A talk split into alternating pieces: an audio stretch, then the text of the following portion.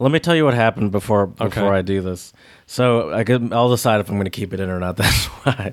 So I was in a I was logging into a large group meeting the other day for work on Thursday, I think it was, and so we were all just in the waiting room waiting for this meeting to start. And it actually turns out that they somehow sent out two meetings, so a group of us were in the wrong, just in a meeting that wasn't happening. People were already presenting anyway.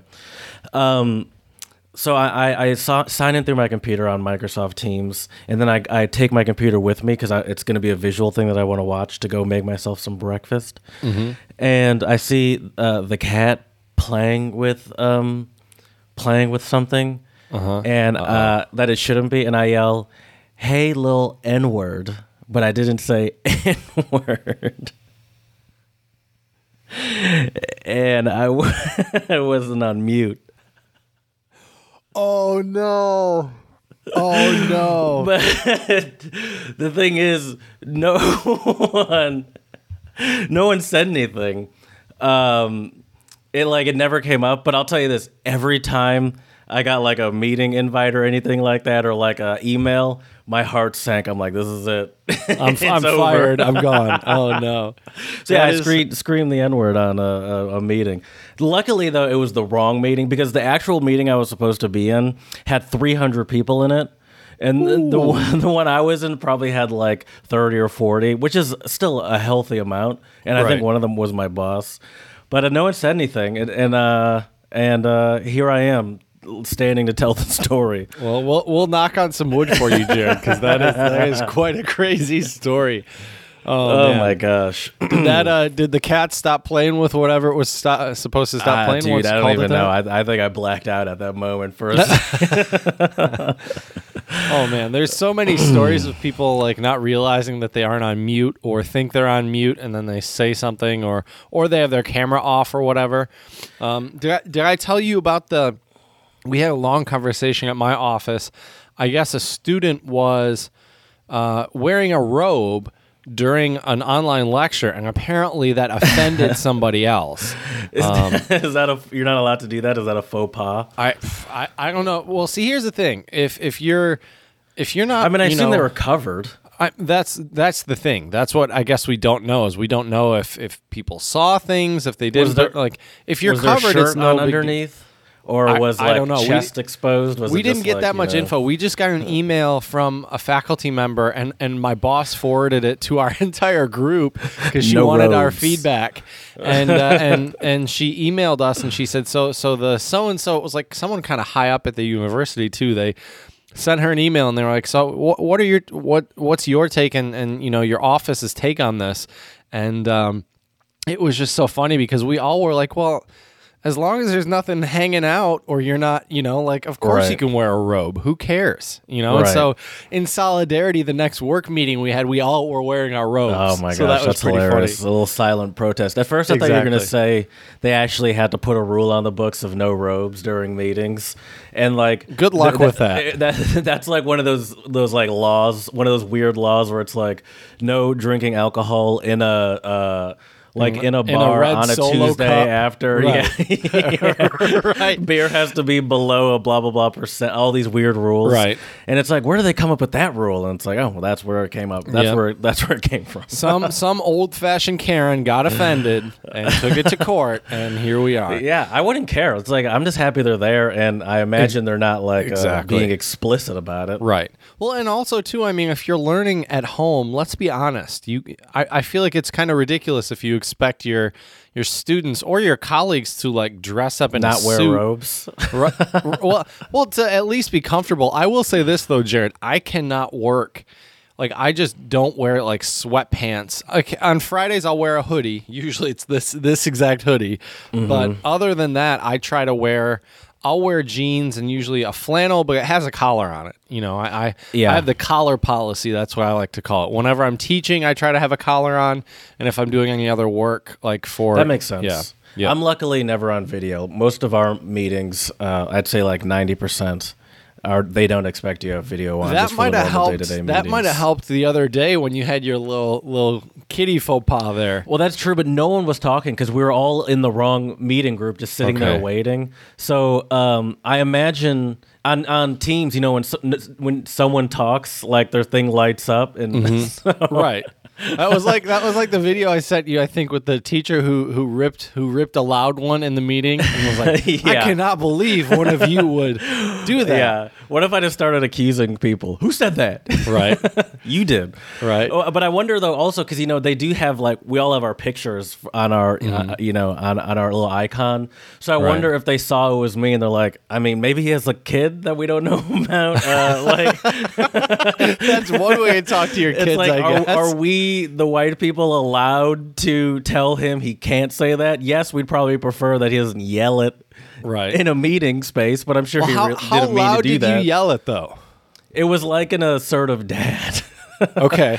It was pretty clear. Here, it was like this. I hate this. You don't have to say the word. Just say a different word. I just don't want them to, I just don't want them to trace it back to me. Hey, little ninja.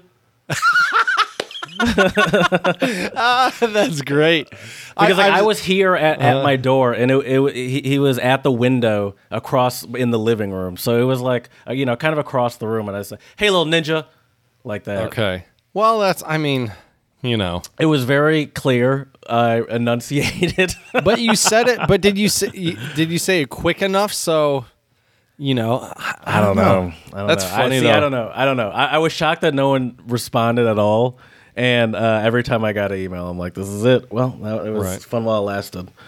Now I'm going to have to explain to people and the next people I'm getting interviewed, why are you looking for a new job? Right. I forgot to mute myself. I wonder, though, if they fired you, I wonder if you could contest that at all. I don't want to get into this. What then? You go back. Then what? They say sorry, and I go back to work there, or they just. Well, either way, it's a lose for everybody. But I just prefer no one ever talks about it. That's besides for me to you. Right. I just prefer it never come up at work again, and we just act like that didn't happen. That's fair. That's fair. You know. Far, it seems like at this point, I'm sure. I imagine I'm fine. I mean, this was Thursday morning. Yeah, they would have. I think. Yeah, I think they're probably pretty quick with that if they didn't like it. Right. Well, it's also kind of like what you said though too. Like you're at home, they don't know what's going on at home. Like you know. And is it bad that I call my cat that? I don't know. I mean, maybe not. Is that a problem? But once again, it's is it that I said it, or is it that it's just like you need to have some sort of control and know when you're on a meeting to mute yourself? I don't know. I mean, as I told you a couple weeks ago, someone ordered a cheeseburger while the CEO was presenting to us. Weren't they eating it too or something, or did they just order it? They weren't eating it. He was in like the drive-through lane with other people in the car, and he's like, "You guys want anything? Two cheeseburgers." Yeah, I'm getting cheeseburgers. You guys want? Right? He literally said, "Was like, oh my I'm getting God. Cheeseburgers. You guys want anything?" And then it was mute. That is hilarious. That's too funny. I don't think knock on wood. I don't think I've had any of those instances happen yet at work. I've had one before this that was not bad at all. It was just like. Sydney was calling my name to ask me something from another room, and I was just like, yeah, and I was like, oh, I don't know, and that was it, and I was like, I'm sure I wasn't on mute, so that's pretty harmless. Well, see, my problem is you know, I usually wear these big noise canceling headphones, you know, when I'm in my work meetings, and so I can't hear anything coming from downstairs, and there will be plenty of times where I'll like pop it off and I'll look over, and there was definitely one time where we were in a work meeting, and I was like, what? And and I wasn't on mute, and my colleagues, I think, just kind of realized what was happening and didn't say anything. Those are harmless, though. You can't get mad at someone for that. It's gonna even though you always kind of roll your eyes when someone else does it, it's gonna happen at some point for everyone. I think. Well, I feel like in your case too, it's not like I think if you were calling somebody a ninja, then that might be a little different. But those things happen so quick too. I wonder if anybody even really noticed. Yeah, especially since we weren't in a meeting or anything. So because no meeting had started yet, maybe they people weren't fully perked up, paying attention. So there are a lot of things helping me here. Right, but I was definitely just on edge all day for Thursday and a little bit into Friday too. Like. Oh God, that is so. Do you call I'll your? Tell you this. I put in the best day and a half of work I've ever put in at that. I really had to prove my worth to these people. That's so funny. I wonder if your boss is just like, why is Jared just doing such better quality work right now? What happened? And he's just not even aware. That's too funny. All right, you want this theme song, bro? Yeah, let's do it. Let's do it. Well, there we go. There we go. Oh, doing this old school today, Jared. Going remote for this week. Staying safe. Taking the proper precautions. That's right. We try. Why is the song so quiet? It goes from loud to quiet. It's Zoom. It has a thing where it'll controls the volume. Oh, gotcha. Well, hello and welcome to the Untranslatablepodcast podcast. We are here recording episode 252, and today we are going to cover tipping etiquette in different countries, talk about some things in the U.S. that you should and should not tip for. Also, why we tip, I think, will be an interesting discussion, and give you some tips, pun completely intended there, of where you should be tipping and where you shouldn't be tipping if you plan on doing some traveling. Once things hopefully will open up and people start traveling a little more and it's safe to do so. So stay tuned today, and we're looking forward to talking about some different tipping etiquette for all of you out there, so you know when to shell out some of those dollars and when to save your dollars. So we hope you enjoy today's episode. And without further ado, my man with the bands, my buddy Jared. What's going on, Jared? With the bands? Yeah, mm-hmm. That's how I tip. I tip a rapper at a strip club.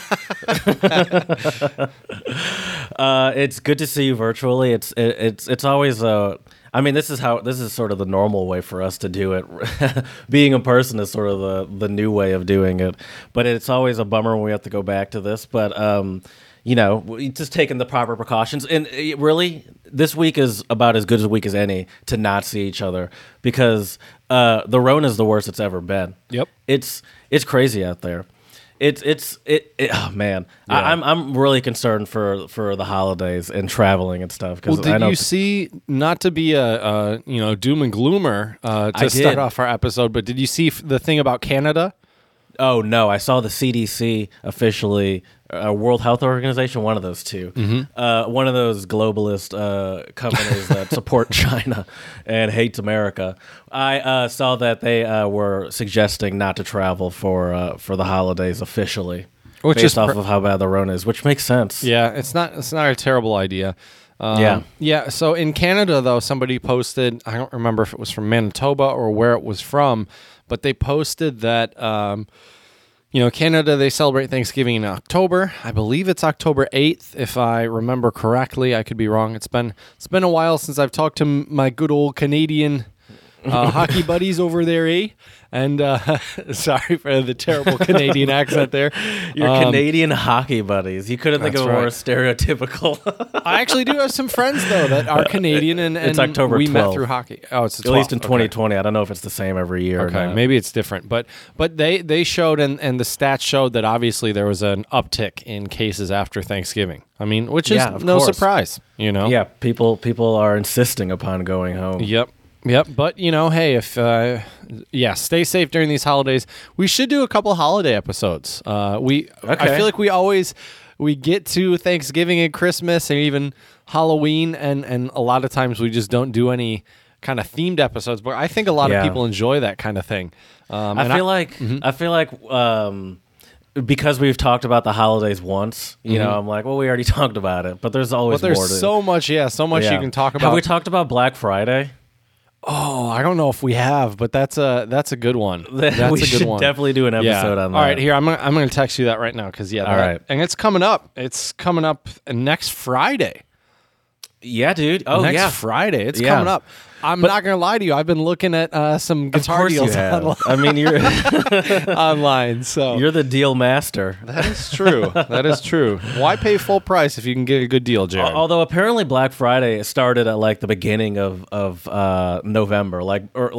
Black Friday has turned into a day to a season. Black Friday season. Yep. Yeah. Well, and then it's funny, in China, they have 11/11 is their kind of Black Friday, which is pretty funny. I balled out last year in China on 11/11. Let's spend a bunch of money on useless stuff. Right. Well, dude, I got some really good deals on some stuff on 11/11 last year. I bought... obviously, I didn't ship these back to America, but I bought two 10-kilo dumbbells and two 20-kilo dumbbells. So that would be 22 pounds and 40-something pound dumbbells. And I had them in my apartment.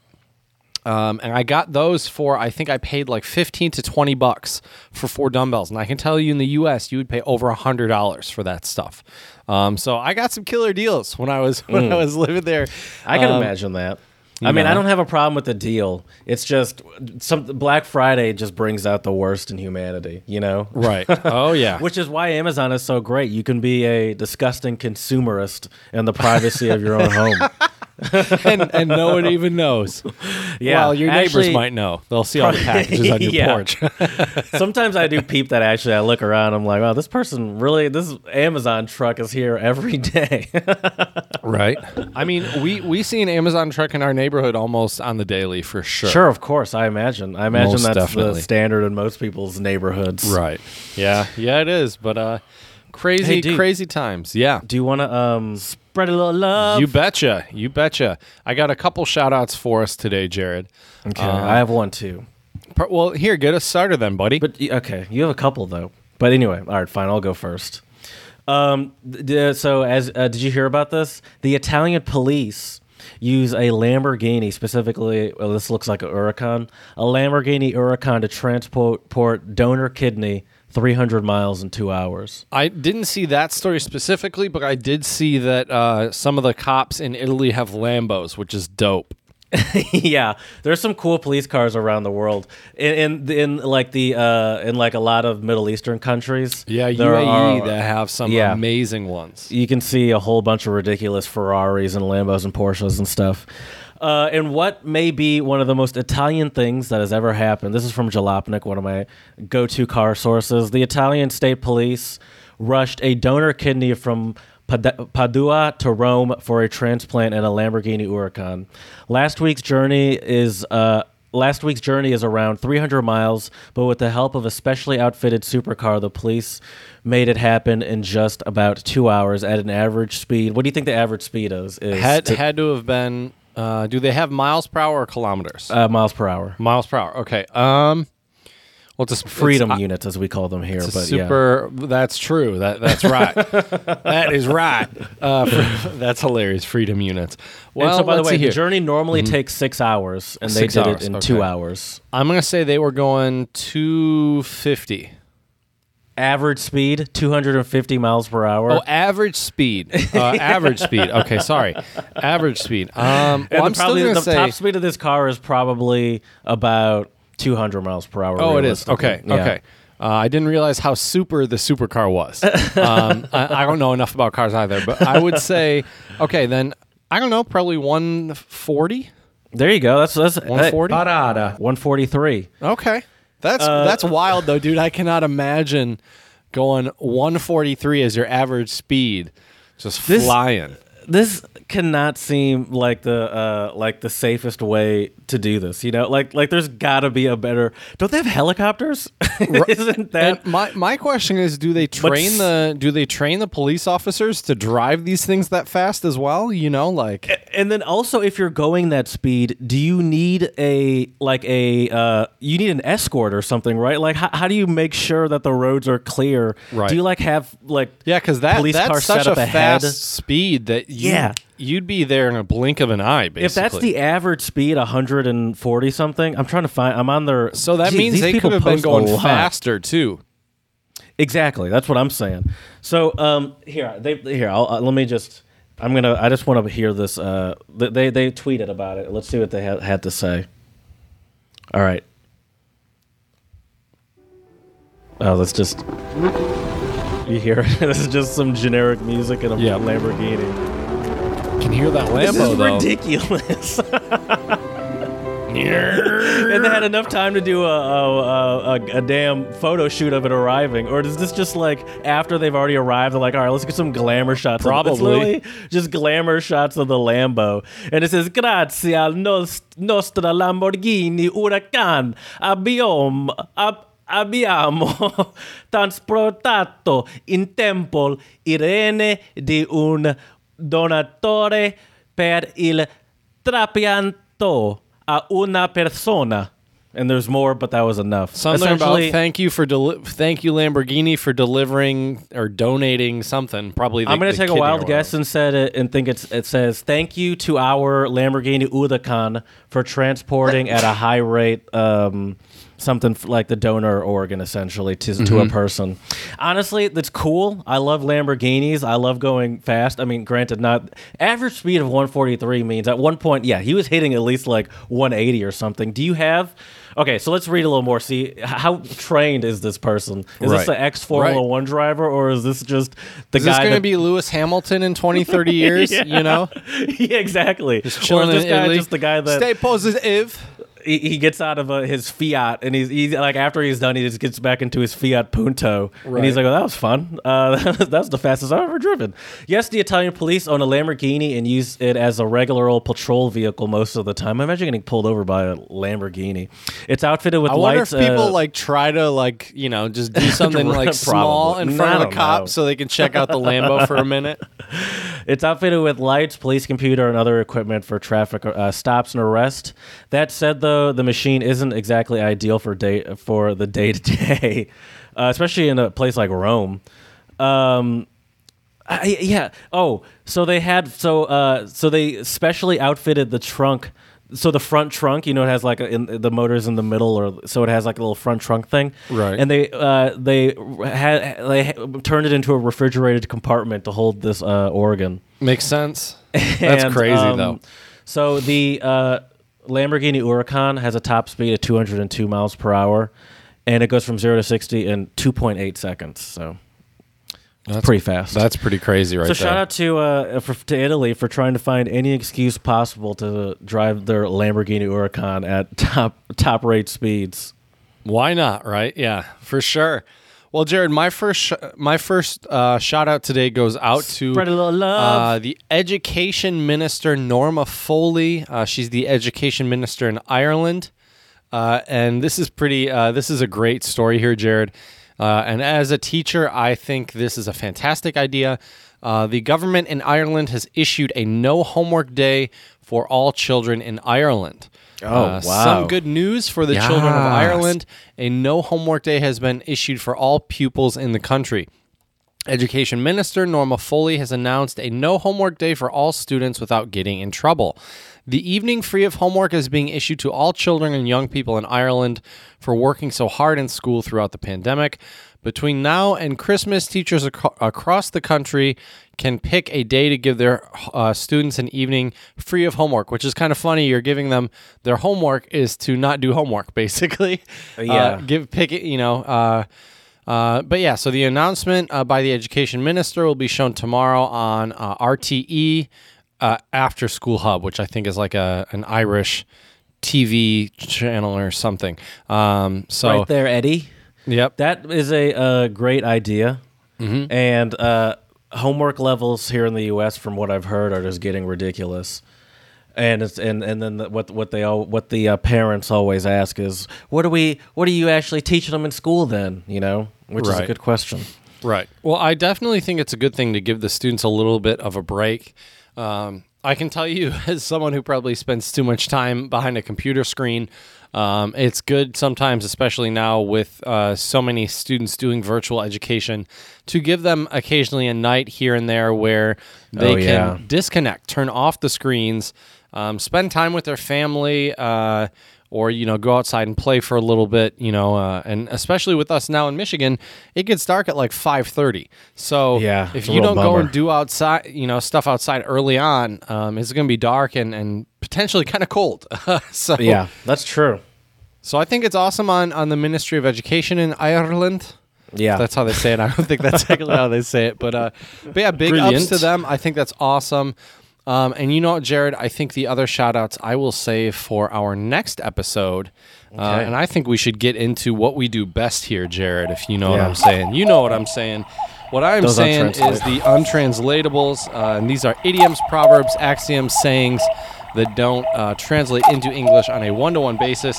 And we are your certified untranslatable experts here. And I will start us off today, Jared. I have a few untranslatables today in Mandarin. So once again, shout out to Laowai Idioms on Instagram. They always have so many good idioms.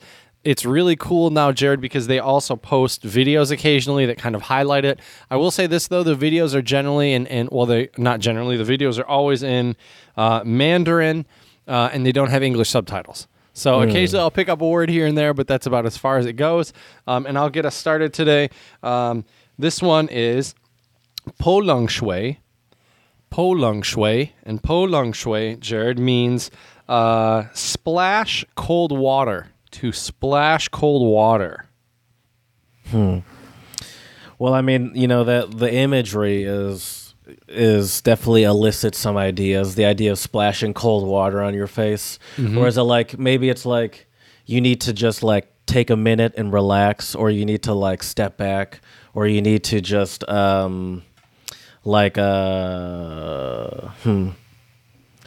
splash cold water on your face. It's just like not on your face, just to splash cold water. Did I just pull? I just made that the on your face up. Yep, part up. Okay. Yep, you made that one up there, buddy. To splash cold water. I don't know what that means. Is that like related to like a bathtub of cold water? No. So think about it. So you know, say things are safer, and we're hanging out with a group of people, right?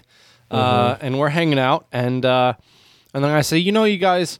Jared and I, we've been doing this podcast for a while, and you know, I was listening to it the other day on Spotify, and you know, Jared used to do such a great job editing our podcast, and now I'm just listening to it, and you're like, come on, man, why do you got to splash cold water?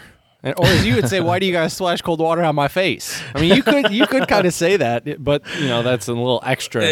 Splash cold water. So is it just like why you gotta insult me or bring up old shit? Not old shit. Not old. It. I mean, you're. Why you're, you gotta? You're why you gotta close. Like? Why you gotta like? Make it hot like that? Is that what? Would you let me ask you this, Jared? Would that put you in a good mood if I said things like that? Probably not. Why you gotta bum me out? Why you gotta bring the mood down? I'll give it to you. What it means is to make disparaging comments or to ruin somebody's mood. Splash cold kind of water. Ruin their day. Yeah, makes sense. Okay. All and right, if yeah. you think about if you think about Chinese culture, Jared, you know, they tend to drink their water hot. Cold water over there, I think, also has slightly different connotations than it does for us, right? When I think of cold water, I think of like refreshing, right? Because I'm like drinking some cold water after I've been outside working out or whatever, you know. Whereas over there, you know, cold water is. You know, it has a different, I think, cultural connotation. Is it because water is it's more dangerous just straight from the tap? Well, I don't think that really has to do with the idiom per se. I think it's more the coldness. But yes, you are right. Is that why they tend to drink like a warm water? Well, yeah, they drink it hot. Yeah, because if you boil it, you can boil some of the you know contaminants out. Yeah.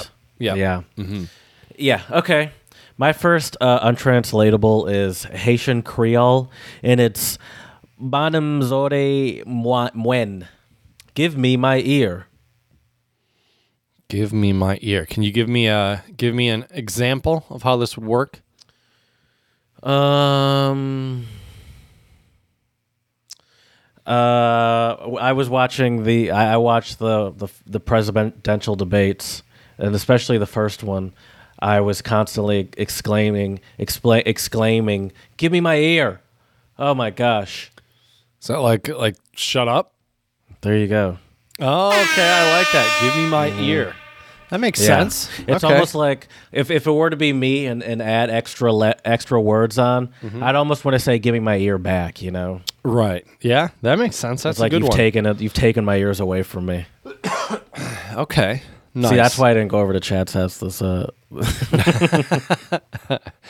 Okay, my next one for you is also Mandarin. And it is here. Hold up. Well, I'll play it. I'll play it here because I don't think I'll say this one right. 借刀杀人. 借刀杀人. So, jie dao sha ren, which means borrow knife to kill person. Is how you would translate that literally. Borrow knife to kill person. That almost makes it. I get it like a stabbing someone in the back vibe, maybe. Like you two-time someone. I can see why you would think that, but I don't think that's really what the meaning of this one is, Jared. I think this one is more like, say. So you recently have a kitty at your place, right? Yeah. And the little nigga.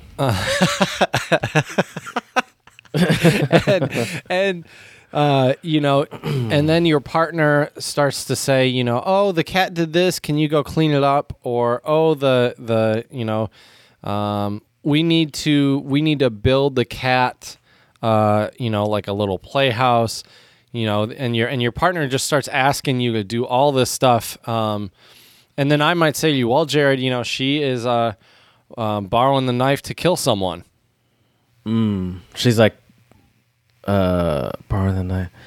Like testing like the limits. Is that what it is, or like testing someone's patience or something? No, basically to have someone do the dirty work for you. Oh, okay, yeah. Okay, borrow the knife. To kill someone. Interesting. Mm-hmm.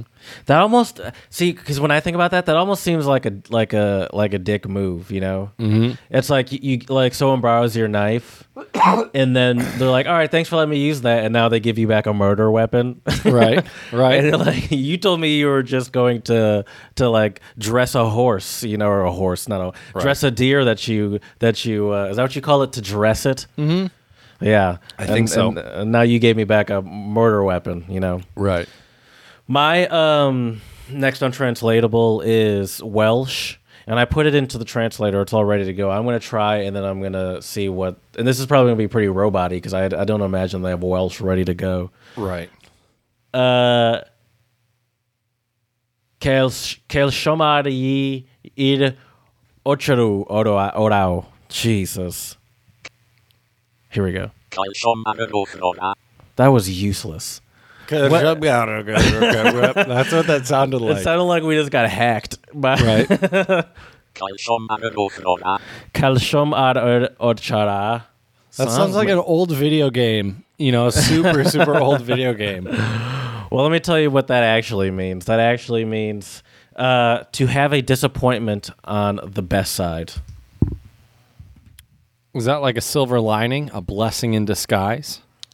Kind of. Now, you're very, very close. I wouldn't call it a blessing in disguise, okay. But a similar. But you're very close. So to see the good in a bad situation? No, I'd say you're closer the first time. Now I'm actually inclined to just give it to you because I feel like you're going to go further away. Okay. What is it? What does it mean? It means to be pleasantly surprised. Hmm. Yeah, to have a disappointment on the best side. That makes sense. I like that one. Okay. It's literally just saying sort of the same thing as, or the complete opposite of to be pleasantly surprised, Right. Well, kind of. Not really. That's true. But. That is true. Well, Jared, my last untranslatable for today is also Mandarin, and I think this one actually is kind of fitting towards our topic today a little bit, not to give... Well, we'll see if maybe I helped you or maybe I hurt you with this untranslatable. I'll play it again from my phone, and then I'll attempt to say it again, but here we go. Fenghuangnan. And this means, it literally means Phoenix Man. Phoenix Man? Phoenix Man, Jared. Is that like a rich person? Well, I'm a Phoenix Man. It's a specific type. A specific type of rich person, I would say. Phoenix Man. Oh, okay. Is that like a executive, like a business executive kind of rich person? I would. Well, so think about. And think about, what does a phoenix represent, Jared? A phoenix represents, at least from my recollection of Harry Potter, sort of the circle of life. A phoenix it dies and then there's a rebirth. Okay. So it becomes this great thing, this great creature nothing. Is it from the ashes? Oh, so a Phoenix Man is someone that started from the bottom and is now here essentially. Started with nothing, from rags to riches. Started from the bottom, and the whole team's here, Jared. No. Yes and no. So think about this in the context of China, though. So you have your very wealthy people over there, but then you have your other people who don't live in the cities, but then maybe they have a good idea, and then they maybe start a business. And then they buy, a nice place in Shanghai or Beijing or Shenzhen or wherever, and they're balling out. I feel like that's the same thing as started from the bottom. Now we're here. I mean, basically, but what this means is it's someone from out in the country that then made it and got rich. So it's very specifically someone that's like not a big city person, but right. Now they're living the big city, rich person lifestyle. That's right. That Phoenix Man right there. I was reborn. That's right. It seems sort of insulting to people that don't live in cities. That's true. Well, but I think that's because a lot of, at least in China, a lot of the small towns, you don't really associate them with like abundance and wealth, right? I mean, sure. It's just countryside and hard work, so it's a little different. But I think that leads into tipping a little bit, because if you, at least if you live in a country where they do tip you, you could become that Phoenix Man or Phoenix Woman. If you stack them dollar bills and save on those tips. I had some friends that worked in the service industry in the States, whether that be bartending, restaurants, whatever. And on a good day, they could pull in anywhere from $300 to $400 in tips. This wasn't every work day, but...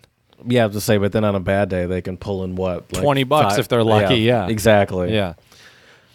So tipping, the act of... how would you define tipping for the people? It's a service charge, basically. A service charge. Is it? Yeah. Okay, but it's not a charge because you're not required to pay it. In the U.S. it's a quote unquote voluntary. Yeah. I'm saying with a grain of salt here because it's kind of expected you give a tip. Sure. Mm-hmm. And the way things are right now with the pandemic, I even tip if I order takeout because I know a lot of my, the restaurants in my town, I'm sure they're hurting. So you live in the middle of nowhere. Are most of your delivery people still like working for the restaurant that you order from? I don't get delivery much. I usually go pick it up. Okay, because I use DoorDash from time to time. Mm-hmm. And sometimes when it comes to tipping, I'm so confused because I'm like, I'm tipping the delivery person, I guess, but then it's the tipping amount is proportionate. Like at least the options they give you for tipping, they give you like 3 or 4 options. It's clearly proportionate to how much you're paying for your food. But it's like, does it matter how much I'm paying for my food when it comes to delivery? Now maybe it does if I'm ordering for like a full like soccer team or something, and I'm ordering like 50 pizzas. Then or obviously if I come over to your place. Then obviously the delivery person is doing something there. But I'm so confused, and I'm like, so does the delivery person get bothered if they see that I tipped a certain amount, but they're like, oh, I bet you this food costs more than this, but it is still only like one bag, I don't understand the delivery tipping in this pandemic DoorDash app world that we live in. Well, and then on that same vein, you also have a delivery, and this is why I don't usually get delivery, Jared, because you also have a $2, $3, $4 delivery fee. And so like, for example, I thought about getting something delivered last weekend. And after I had everything in my cart, I just looked at it, and it's kind of like those memes where it's like when you order from Uber Eats or DoorDash or Grubhub, where your meal would usually cost $5 or $6 if you got it, but then it's $16 after you pay taxes and the delivery fee and a tip. So I would rather, like I said, I even tip if I go get takeout a lot of times. Oh, do you really? Mm-hmm. You just do you cash wise or just when you $1 or $2? I mean, depends on what I pay with. If I pay credit card, then it's credit card. If I pay cash, it's by cash. So it just depends how I pay. I haven't gone into restaurants as much as possible. Even I haven't eaten at a restaurant, right? But even just like when I'm doing carryout, just because I'm like. I can get it delivered, and yes, it does cost more, but I feel like I'm just trying to limit my exposure as much as possible. But you live in the middle of nowhere, it's just more of an ordeal, delivery in general, and it just adds when you're even more out in the middle of nowhere, it just adds even more unnecessary time too. Because I feel like also it does take longer, to wait for your food than to just pick it up yourself. Anyway, this is not about delivery. This is about tipping, and I don't know how much to tip the delivery people. And I still don't have a good understanding. And I mostly use DoorDash at this point. Sometimes I guess I use Grubhub. I feel like it's been a long time, but I really don't have a good understanding of where that money is going. You know, right? Well, that's why I think to some extent it's better to give cash tips. Like if I were to give a recommendation to anyone listening to our podcast today, would be, especially if you're traveling to the U.S. where we do have a lot of different types of services where it's, I don't like to say it's expected, but it's definitely highly encouraged and or recommended that you give a tip. And if you give them a cash tip, it's fair to say it's expected. I mean, right. Like a wait staff member is not allowed to say, I expect you to give me a tip at the end of this, but right. They definitely do. Right. Let's talk about some different services, Jared, that we offer in the States where you should tip, because it's really funny. This was Jared's idea this week or today's episode, and I thought it was a fantastic idea, and it's so funny because it actually mirrored what a lot of my students have been asking me. It's like in the U.S., when do you tip? How much do you tip? Mm-hmm. When is it okay to not tip? My students asked me if you ordered a Didi in America, which is the Chinese equivalent of Uber or Lyft. Yeah. So if you do a rideshare, do you give a tip? Do you not?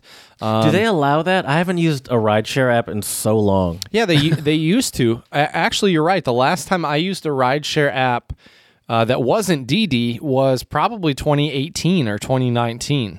I think the last time I used a rideshare app was last year when I first moved here, and before my partner had gotten here. She got here like a month after I did.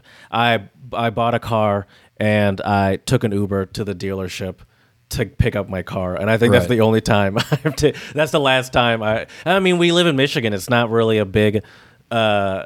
We're a big driving community. Anyway. Yeah. I like driving my car as well, so maybe that's why. And it's not like we're going out drinking. That's when we were using more ride shares. and the thing is, when it comes to the ride share apps too, there's also the 5-star aspect of it, which is almost like a tip in itself. Right. Because you kind of hold it over the people in the same way. And I feel like I almost never give below a 5-star on a ride share, even if it was a terrible ride. I almost never tip below 20% at a restaurant, even if I think it was a terrible service. Right. Yeah. So let's talk about some places or things you should tip for. Obviously, if you go to a restaurant, as you mentioned, Jared, I would say maybe I'm not as generous as you. I would say I usually tip 15, maybe 20%. Really? Mm-hmm. See, now here I thought 20% was the standard of the day. But I mean, I'm looking, sure. I'm reading something here, and they say that 20% is for good service and 15% is standard in the United States. But I don't believe these people. But I pull it up for some reason. So have I been over tipping this whole time? Am I some sort of big baller tipper? You are. But I didn't even know about it. Hey, as I introduced you, you're the man with the bands, Jared. I guess so. 20%. I thought I had to tip 20%. I thought that was the standard that we are now at. Because I remember when I was a kid, and this is even before I was a tipper, before I was paying for stuff, but when I went out to dinner with my family or whatnot, I think it used to be 10%, wasn't it? When we were kids, wasn't it 10 to 15? It was 10 to 15. I remember, and 15 was really up there. Yep, I remember my aunt would only give 10% usually. It had to be damn good service for her to give. But see, that's the other thing, though, that makes dining culture in the States different is because of tipping. Like, I've had a lot of really good conversations with my students in China about the differences between eating in restaurants in the U.S. and in China. And it's too bad because my students in China, none of them have been to the States, so they don't really know what it's like. Mm-hmm. So it's kind of a, we can have a two-way conversation when it comes to how it works in China, but when it comes to the U.S., it's more just me kind of telling them my experiences and what I see. And hopefully I didn't just create, 200 stingy tippers by only giving 15%, but I told my students that generally I give 15%. I'll give 20 if it's really good service, or if maybe this is counterintuitive, but if the bill is cheaper and it's easier to just round up. So for example, say I order something and it's $8.50, right? Mm-hmm. Maybe I would just round it up to 10 because it's just easier that way, whereas I think mathematically speaking, that's definitely above 15%. So sure, so it really depends. But also proportionally, that's not a big financial difference for you versus it being like, I don't know, a $5 tip and a $10 tip, or like $101, and be like, let me just round it up to $150. Right. Anyway, yeah, okay. So what is tipping like in China at restaurants? What's their standard? We'll get there. We'll get there. You just want to talk about places to tip right now? I want to talk about other places in the U.S. first. Yeah, where we can tip. But right. I will just tell you though, over in China, you don't tip at all. Really? Just, yeah. Is it like an insulting kind of thing? A little bit. We'll get there. We'll get there. Yeah. I don't want to ruin your master plan. That's right. So some other places in the U.S., Jared, back before all this went down with COVID, I would always tip my barber. Your barber. Mm-hmm. Interesting. Yeah. Mm-hmm. That's true. Yep. So getting your hair cut. Sure. Yes. That wasn't for me. I was like, I know what a barber is. Yeah, I know you. I know you know what a barber shop and a barber is. I would probably, when I was in. It's a little weird. I do tip, but it's a little weird here in the U.S. because my barber is like a good family friend. So for a long time, the pricing wasn't all like some. For a long time, he wouldn't even like me to pay him. Mm-hmm. But now we started to change a little bit. But when I was in Philly, I used to tip. I think it was like $20 for a haircut, and I usually would give $25. Okay. Why do we tip a barber? What is a barber's pay structure, and what are they doing that has earned them extra on top of that? I always just tipped a barber because that's what my dad did whenever he took me, right? As a kid, so I thought that's what you're supposed to do. Well, but I'm like, I think that's kind of what it is, though, Jared. Is it just culturally that's kind of what we do? Is it like, all right, I'm paying $20 for the haircut, then the $5 is for letting me watch these shitty movies that you run, or letting me listen in on your ignorant conversations that you always have. At least, well, that's in black barbershops. I don't know what it's like at the supercuts that you go to. But, what is it? Great Clips.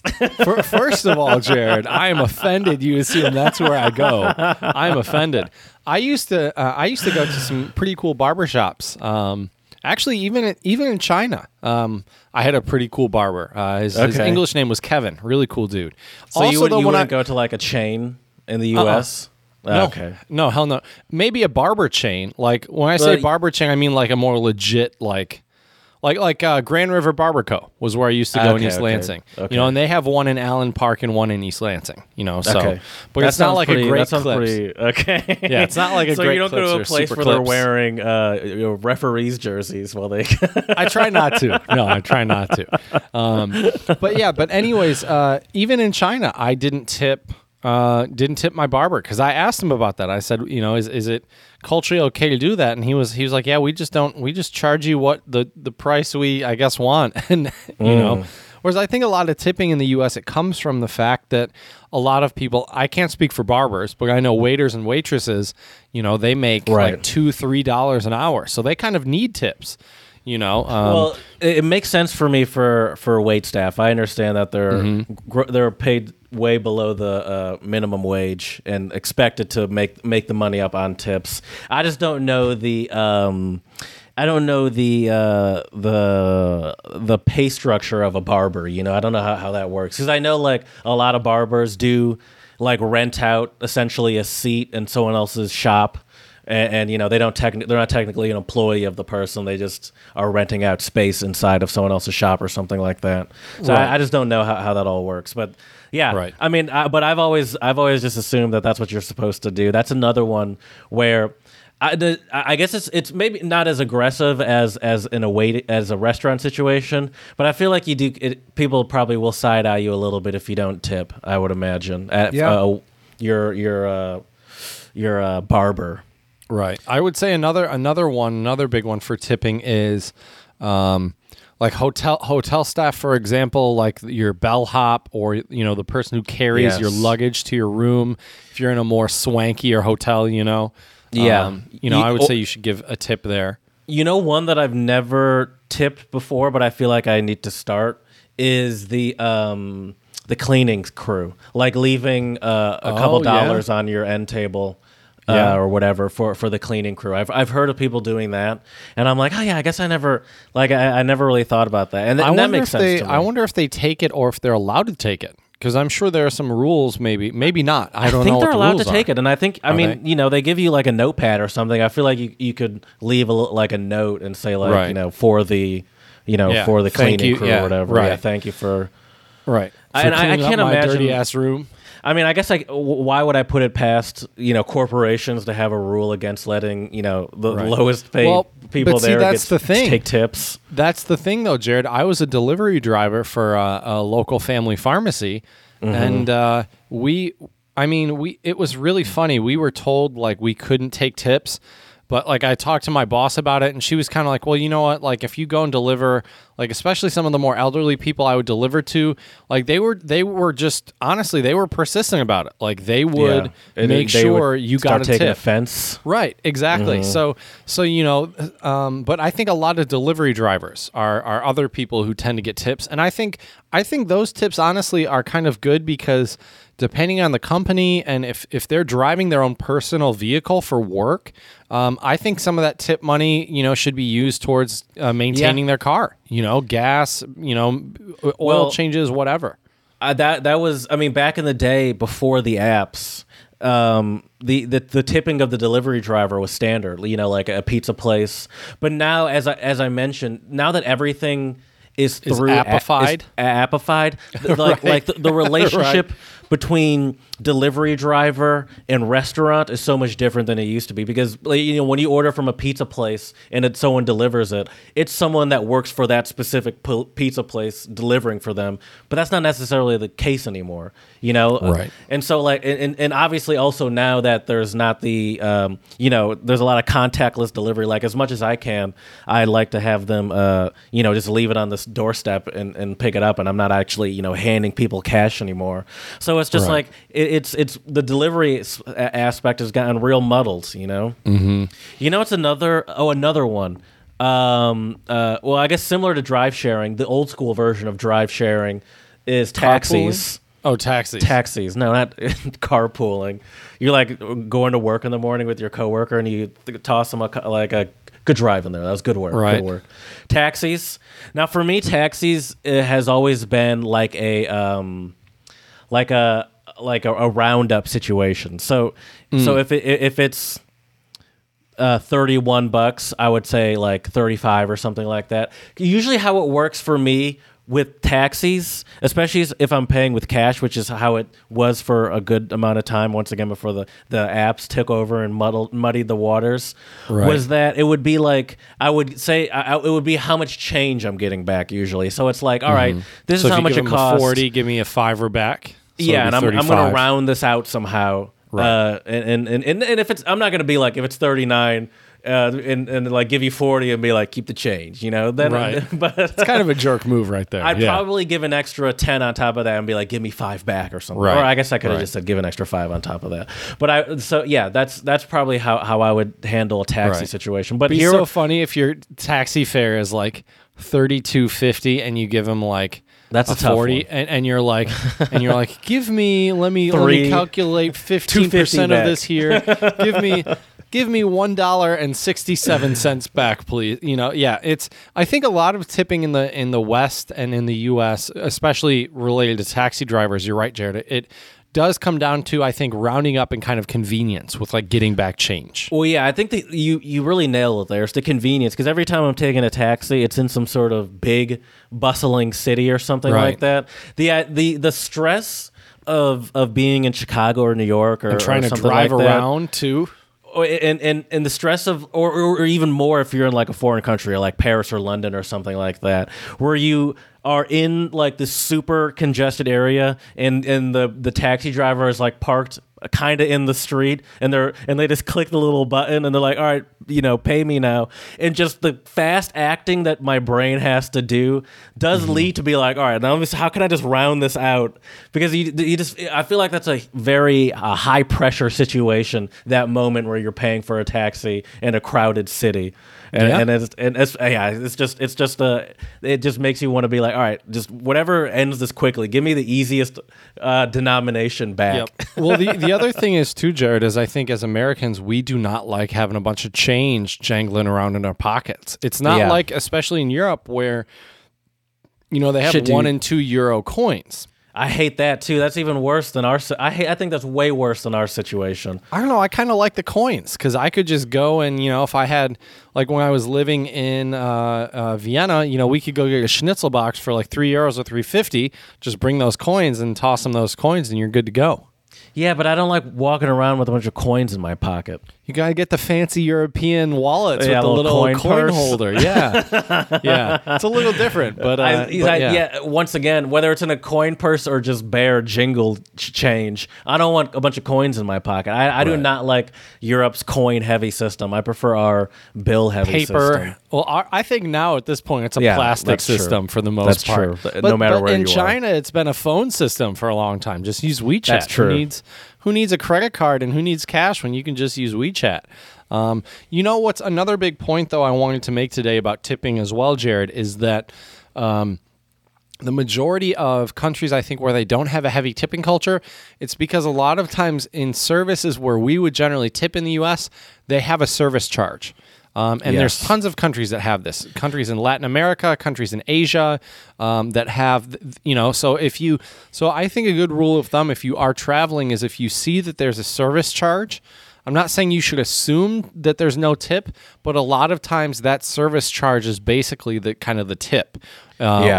We do hear over for like parties over 6 or something like that. Mm-hmm. But I feel, granted, I've never really hosted a gathering of over 6 people at a restaurant that I was in charge of paying for like that. So I don't really know. But I would imagine that they do like an automatic, you know, 15 or 20% or whatever if there's more than 6 people in your group. But I imagine that there's still an expectation that you're going to tip on top of that. Right. I would think here's another situation that I'd be interested to hear your input on. What if you were to go to a cafe or a coffee shop where they usually have like the cup where you can put your coins or dollar bills or something in there?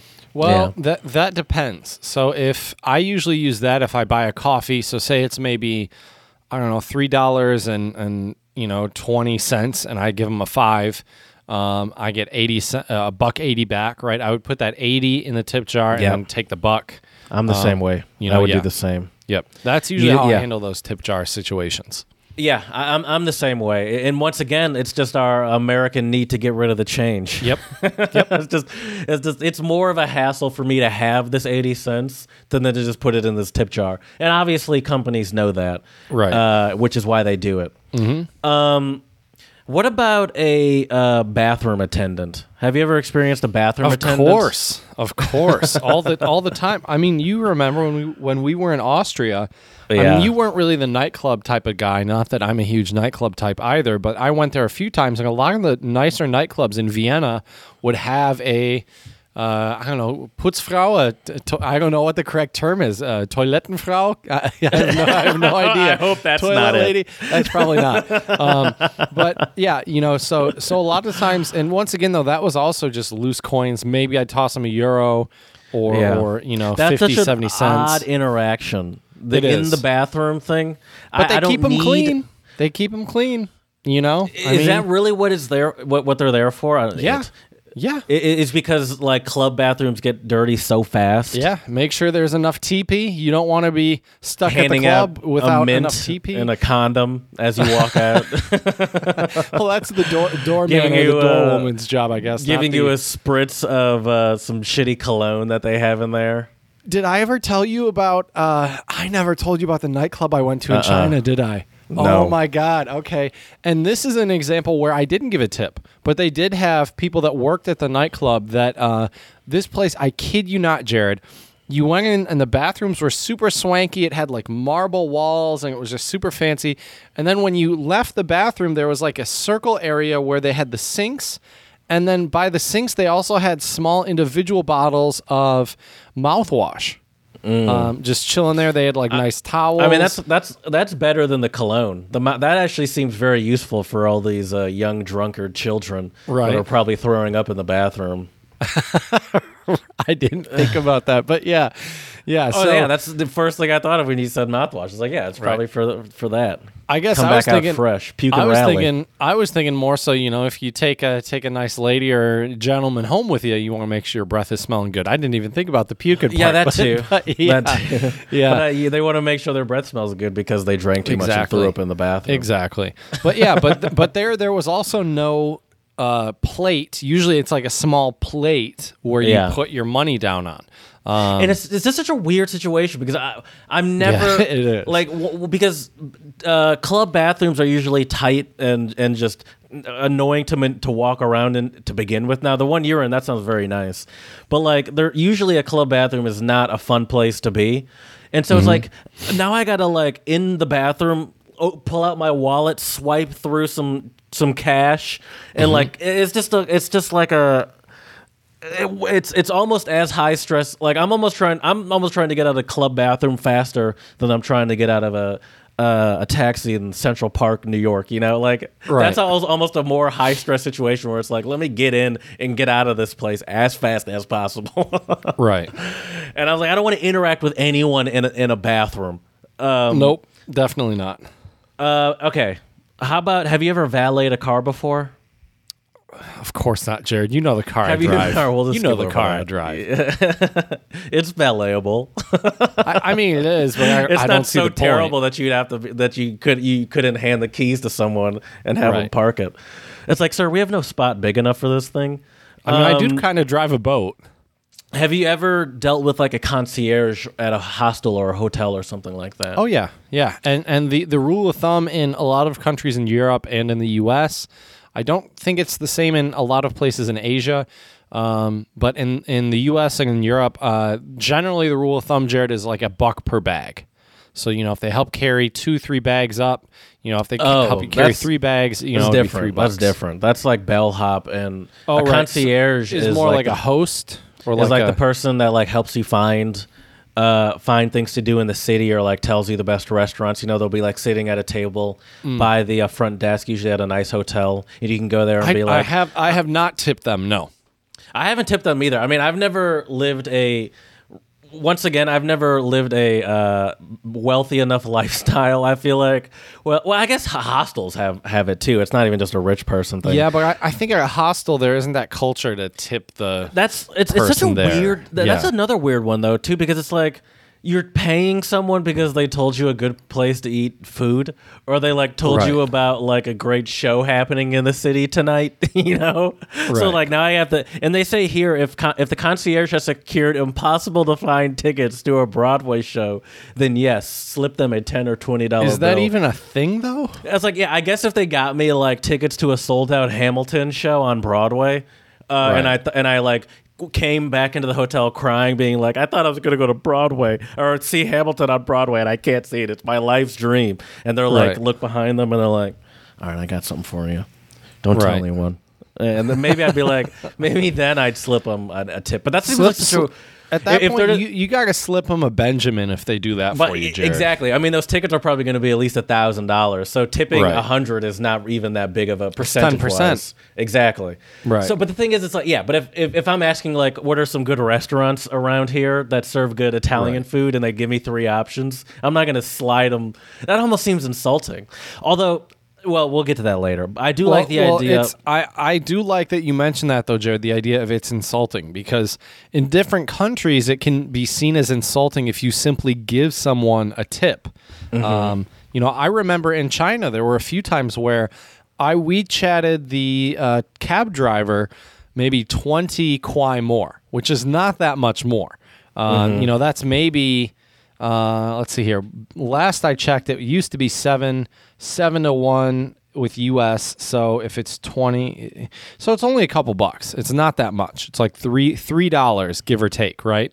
Wait, kwai. I thought it was RMB. Was there a kwai is more of a slang term. Oh, that's kwai like is kind of like bucks. Exactly. Okay. Now you know, Jared. That's the cool slang when you're traveling throughout Asia. Is well, that's China. $3. $3 right. Yep. 5 cents. Exactly. So, and there were plenty of times where I would give them, you know, like once again, round up. As an American, I would round up, and a lot of cab drivers would actually send me that money back.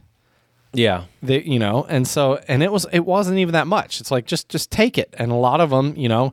And I think it's just because culturally... Yeah, but you saying just take it, they could say the same thing. They're like, I didn't ask, like, this is not how much it is. You just take it. I don't... this is, exactly. I get it. I get how it could... I definitely understand how it could be insulting. And I honestly think that in the U.S. here, we have a very tip-obsessed culture.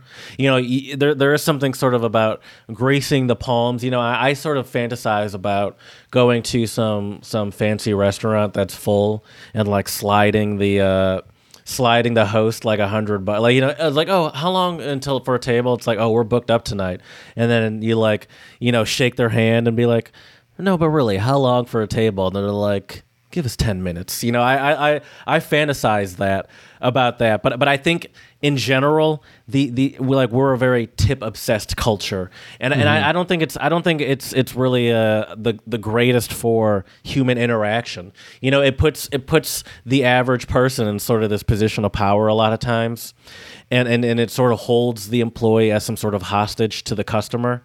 Right, and I think I like the idea of countries like, I think Australia is another one too, where they don't, tipping is kind of insulting, where it's like that, you know, they get paid a living wage, believe it or not, for their job. That's the key, is that a lot, at least the U.S., the reason why we have so much tipping culture is to compensate for the fact that our servers don't make a livable wage on their salaries alone. Right, it's specifically set up for tipping to be a necessity. Exactly. Mm-hmm.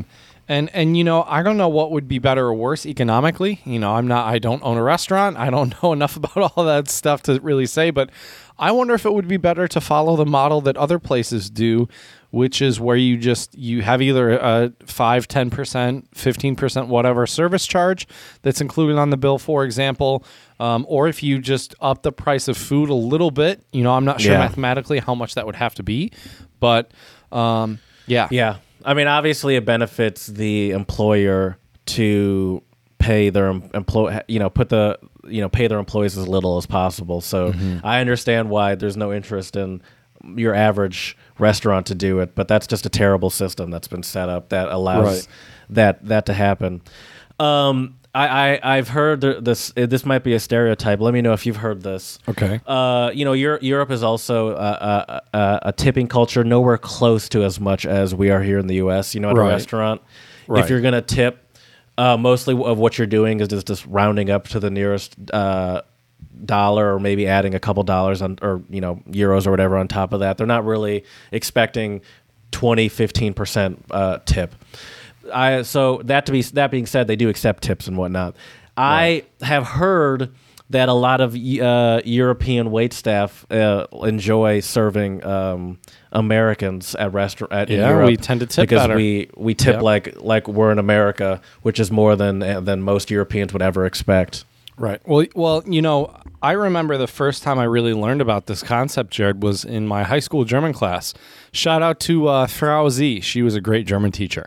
And I would not be here. We would not have this podcast, actually, Jared, to be honest with you, if it was not for Frau Z being such an awesome German teacher and getting me into German. But anyways, I remember she taught us the German word for a tip, which, sorry to put you on the spot here, Jared, but do you remember what the German word for tip is? I have no idea. That's because you don't have to tip in Germany as much, so you don't have to know it. The word is Trinkgeld, which you can translate that for me. Oh, drink money. Drink money. So it should basically be enough for your server to buy themselves a brewski or a glass of wine, you know. And, well, yeah, I guess in the past that was probably more true because I think alcohol used to be a lot cheaper in the past. Sure. You know, nowadays, you know, a beer can cost you anywhere from €1 to €5, depending on where you are in Germany. Yeah, extra €1.50 for you to get a beer. Right. A lot of times, though, in Europe, it's like round up. So, you know, if your meal and your drink cost you, I don't know, €9.10 or 15 cents, I might just round up to 10. And for Americans, we think that would be too low. On the inverse, though, I do hear stories about a lot of people in the U.S. or in Europe sometimes complaining about Asian tourists being very not very good tippers because in a lot of Asian countries, they just don't tip as much. So they're not as accustomed to it. Yeah. Yeah, which makes sense. It definitely makes sense. It's the same thing as you know, us Americans going to Europe. Or even going to like an Asian country and insulting someone with the tip that we give, you know. I will say this though, this is a good rule of thumb if you're in a country that doesn't tip, or if you're especially like in Asia, a lot of places in Asia, China, South Korea, Japan, tipping is fairly uncommon. But if you're ever at like a high-end restaurant or high-end hotel, like it seems like these really luxury places, Jared, where you're already paying top dollar. Like where you are right now? Right, exactly. Like my fine dining establishment here, I had to rent out the whole place, you know, because of COVID and everything. So, you know, I'll be giving luxurious. Them a very good tip. You know, very, very good tip. But yeah, and so I think then it's obviously always kind of, you know, traveler discretion. You know, try to make a good, you know, game day decision on that. But at the same time, you know, if you are in a more upscale place.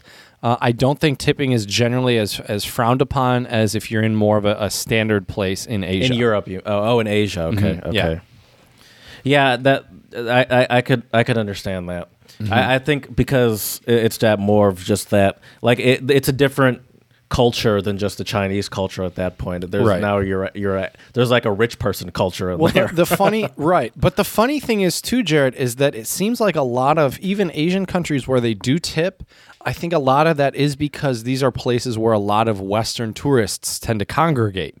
So because you have a lot of Western tourists, they start to do it.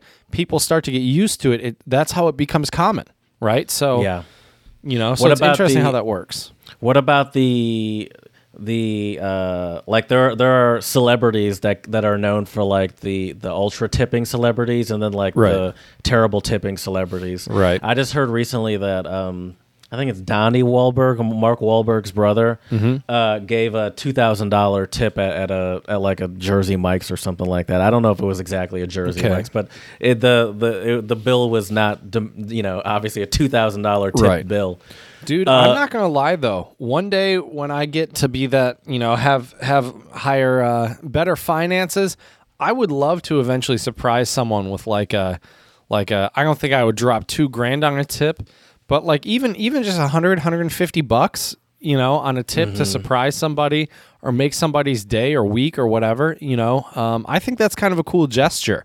You could do that now if you wanted to. Like you could just out of nowhere drop like $50 on a tip. Obviously, you're not balling where you can just do that at every meal, right? But it's definitely not impossible for you to do that once in a while. I could do Don't that act every like once. You, like you need to be a millionaire, right? I mean, to give someone $100. You don't, but you know, at that point, if I'm dropping that kind of money, I would rather I don't know. But my whole point you're saying. I'm just messing with you. Is that it's a fantastic feeling, I think, if you can help people out and be one of those generous tippers. I do want to mention a couple more things, though, about Asia because I think some of these are kind of interesting. So apparently in Japan, occasionally, Jared, if you try to tip at a restaurant, your server, I could see this for sure happening in China as well, your server might chase you down trying to give your money back. Now, here's another interesting one. In the taxi, essentially. Right. Well, they didn't chase. They could just send it. But yeah, in South Korea, you can tip 5 to 10% at Western style restaurants. But if you're at a more traditional Korean restaurant, You don't have to. And that's kind of funny because it's right. like, yeah, you're at a burger joint. So it's this American restaurant. Right. We're really sticking to the American theme here. So give us some extra money. That's right. Give us the tip. You want that American style? You want that American experience? We're giving you the full experience. Exactly. I will say this though too, Jared. I think in the U.S., a lot of spas and salons and also barbershops for dudes. These are places where you'll tip, whereas, you know, I can tell you I got a few Chinese massages when I was over there. You don't tip over there. I got a few massages in Indonesia. And in Indonesia, it's not expected, but I did give them a small tip, which is funny because 20,000 rupiah is like about one... Well, I don't know if it's more or less than $1, but, you know, it's just funny giving someone, you know, a bill that says 20,000 on it. Mm-hmm. You know, I have a bill in here from Tanzania that I don't remember, I can't find it, but it's like 10,000, but it's like, you know, a couple of cents essentially. Right. I do think though some places in Asia might, and I can't really speak for South America, and I think in South America a lot of places they do some tipping. I think 5 to 10% or 5 to 15.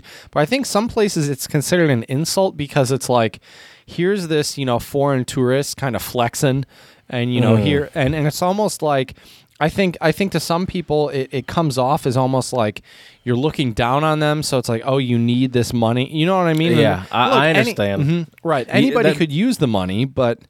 This is why I don't like the whole concept of tipping, because it does add that level of power, and even if you're not some sort of rich person, it makes you feel like like you have some sort of power over someone. And it is sort of insulting where it's like, oh, you think now that... You gave me an extra $20. I'll just like wait. Like I'll just be extra special to you. It is very insulting, and I. But now, how do you feel about this stereotype? Mm-hmm. This stereo or this this trope that people say.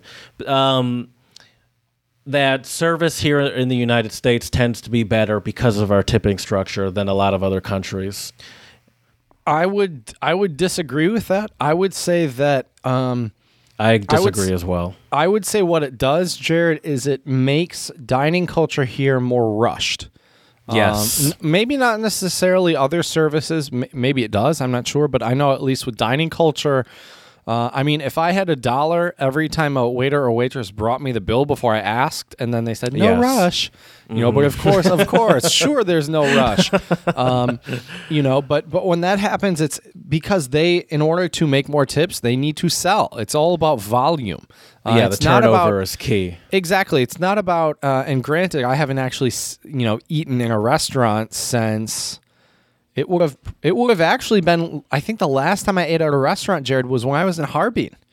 That's not true. I ate at a restaurant with you and Shane. That was the last time I ate inside a restaurant when I was with you and Shane. Shout out to my boy Shane and my buddy Kyle as well. When we all went to that one place, Imperial, I think in Ferndale, right? Or Royal Oak, wherever it was. That was the last time. And so... So it's been a while, but nothing's changed. I don't think that's. Right. The concept of turnover has changed because most restaurants don't let people in. But obviously, I think that has not changed. Right. I don't think faster service is better service either. No, the thing about a lot of European restaurants, in my experience, is once you're there, that's your table for the night. So they'll turn it over if you leave. Want it. Right. Yeah, exactly. And so there's a lot more of a culture, and this is at in a lot of different European countries. There's a much more of a culture of, if you need something, let us know. We're not gonna, but we're not gonna hover over you.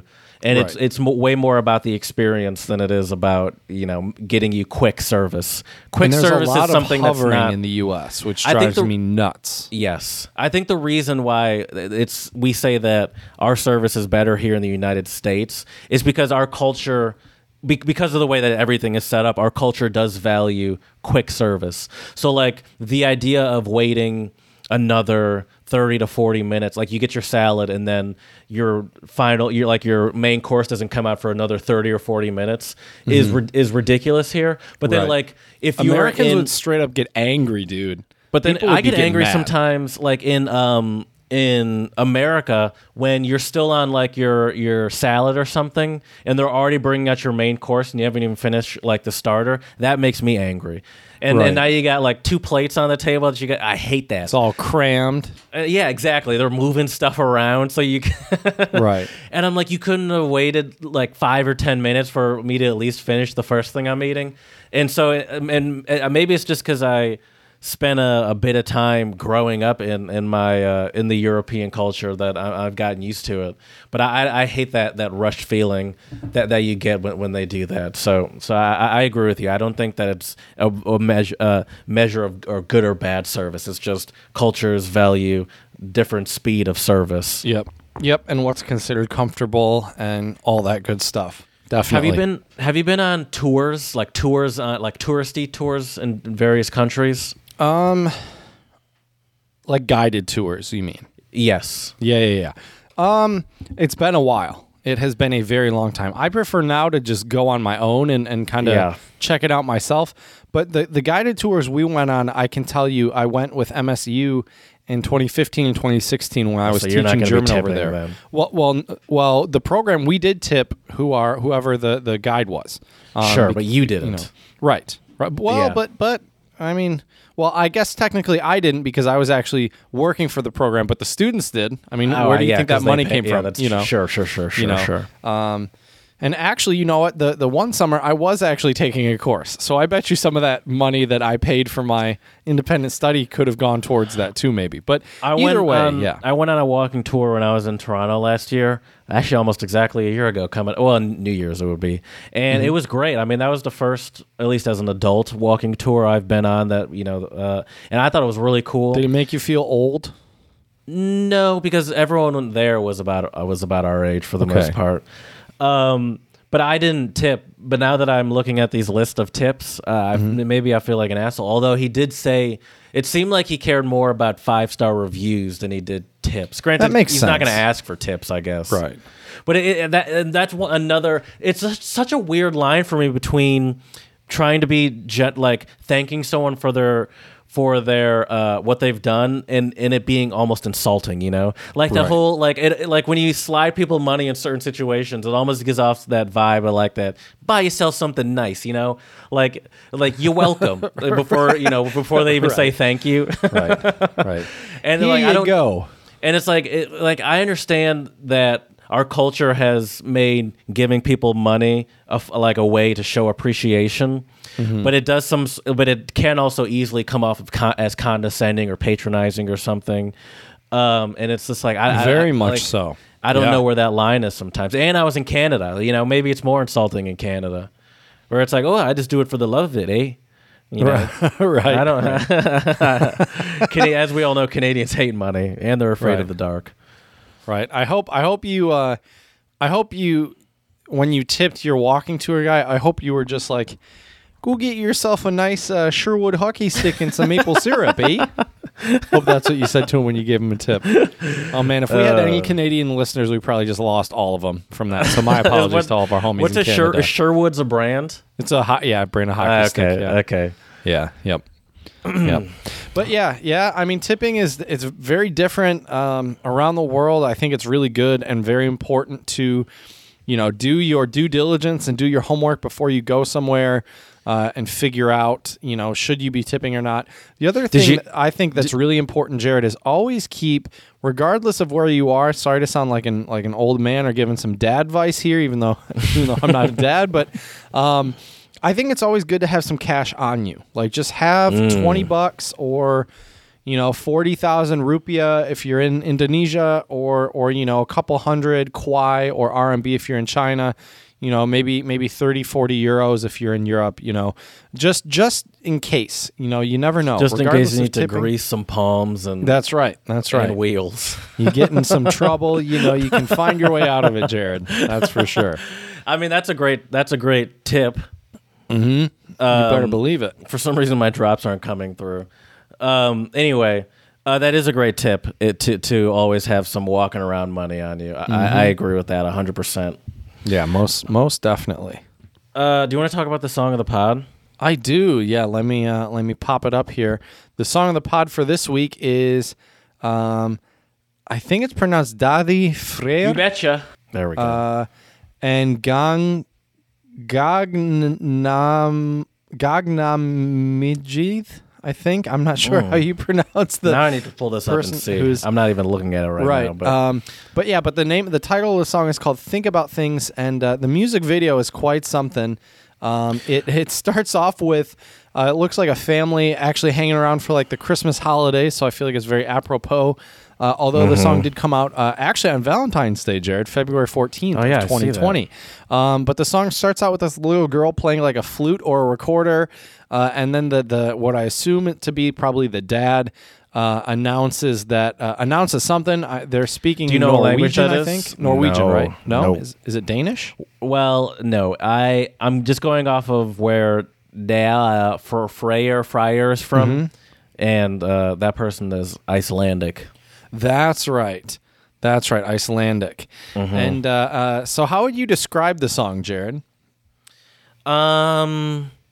I'd say like it's definitely got like poppy vibes, but it's good. I wouldn't call it a banger, but it definitely I feel like I could hear this playing at like a college party, you know? Yeah. Yeah, and I think that probably the most notable thing about the song to me is the bass line. But, you know, it's funny. They're all wearing, like, these green Christmas sweaters or holiday sweaters. Don't want to offend anybody. Don't give in to the war on Christmas, Chad. We're not going to lose this war, Jared. But, yeah, so they're wearing these, and they're it's funny. The logos on the sweaters are their faces, are their personalities. Like, kind of, like old video game versions of their faces almost. Right, and they're standing in front of the family, and the one girl in the band has a guitar. But I think the thing that really drew me to the song, Jared, was just the funky bass line to it. Yeah, it does have a very like catchy beat to it for sure. And it starts off kind of slow with just synths, and the singer singing a little bit. It's this really tall Icelandic dude with long blonde hair. Yeah, flowing in the wind. Yep. Very majestic. And then once that bass line starts to kick in and it has like a little tambourine shaker, it kind of sounds like. Those sweaters are part of their uniform. I just Googled the band, and every picture is they're wearing that same outfit. Really? Or like a version of it, essentially, with their faces on it like that. That's their uniform. Okay, that's their go-to. Yeah. I mean, you got to have branding. I respect that's it. That's true. Definitely. So, yeah. And the thing I like about it, too, is the harmonizing between the male and the female singers. It's fantastic as well.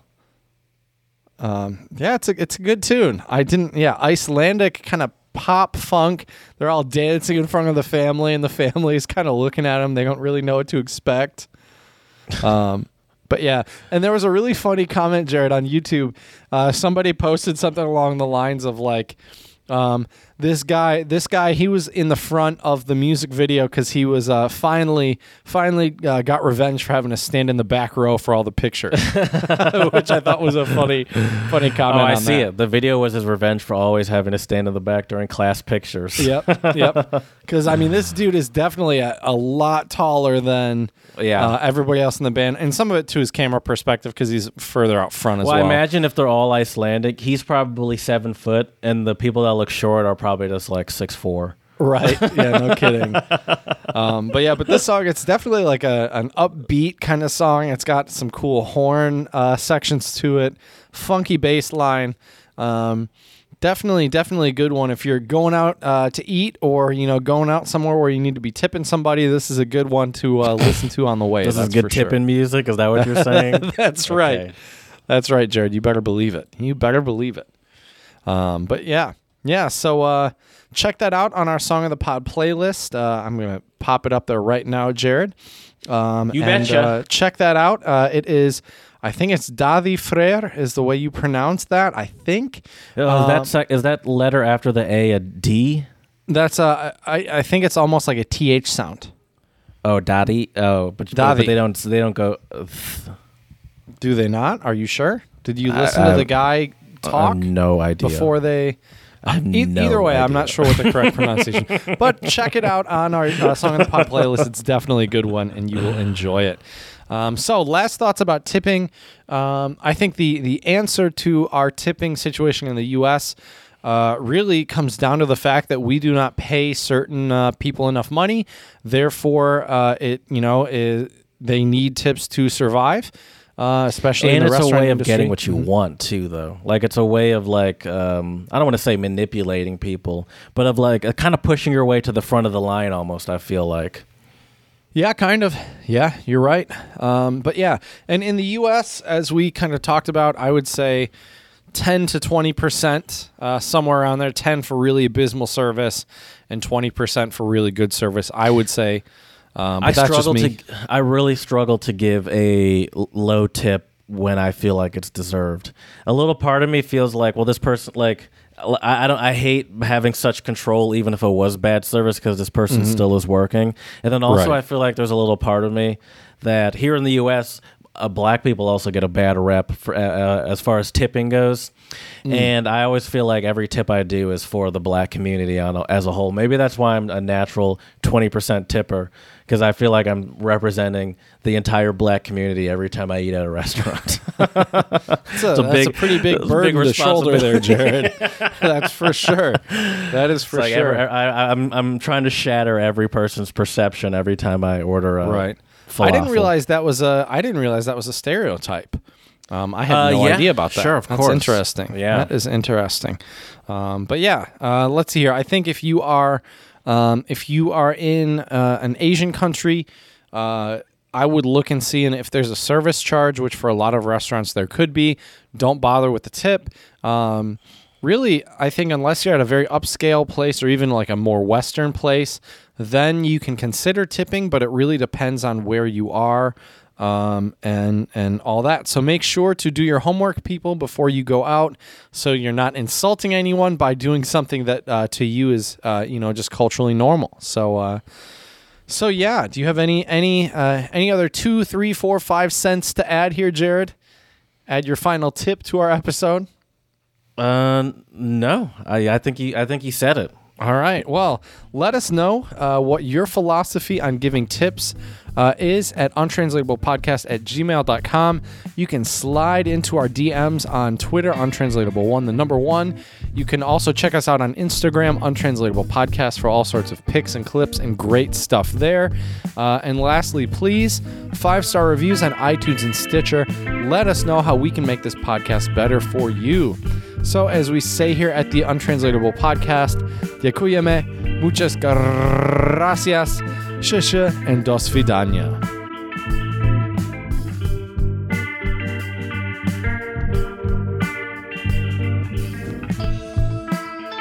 I'm excited for tomorrow's episode or next episode. I'm not a big fan of School Spirit, but I'm excited to talk about it. It'll be fun. It will definitely be fun. And I think School Spirit is a very, very American thing. Yes. School Spirit, without a doubt. For sure. Yeah.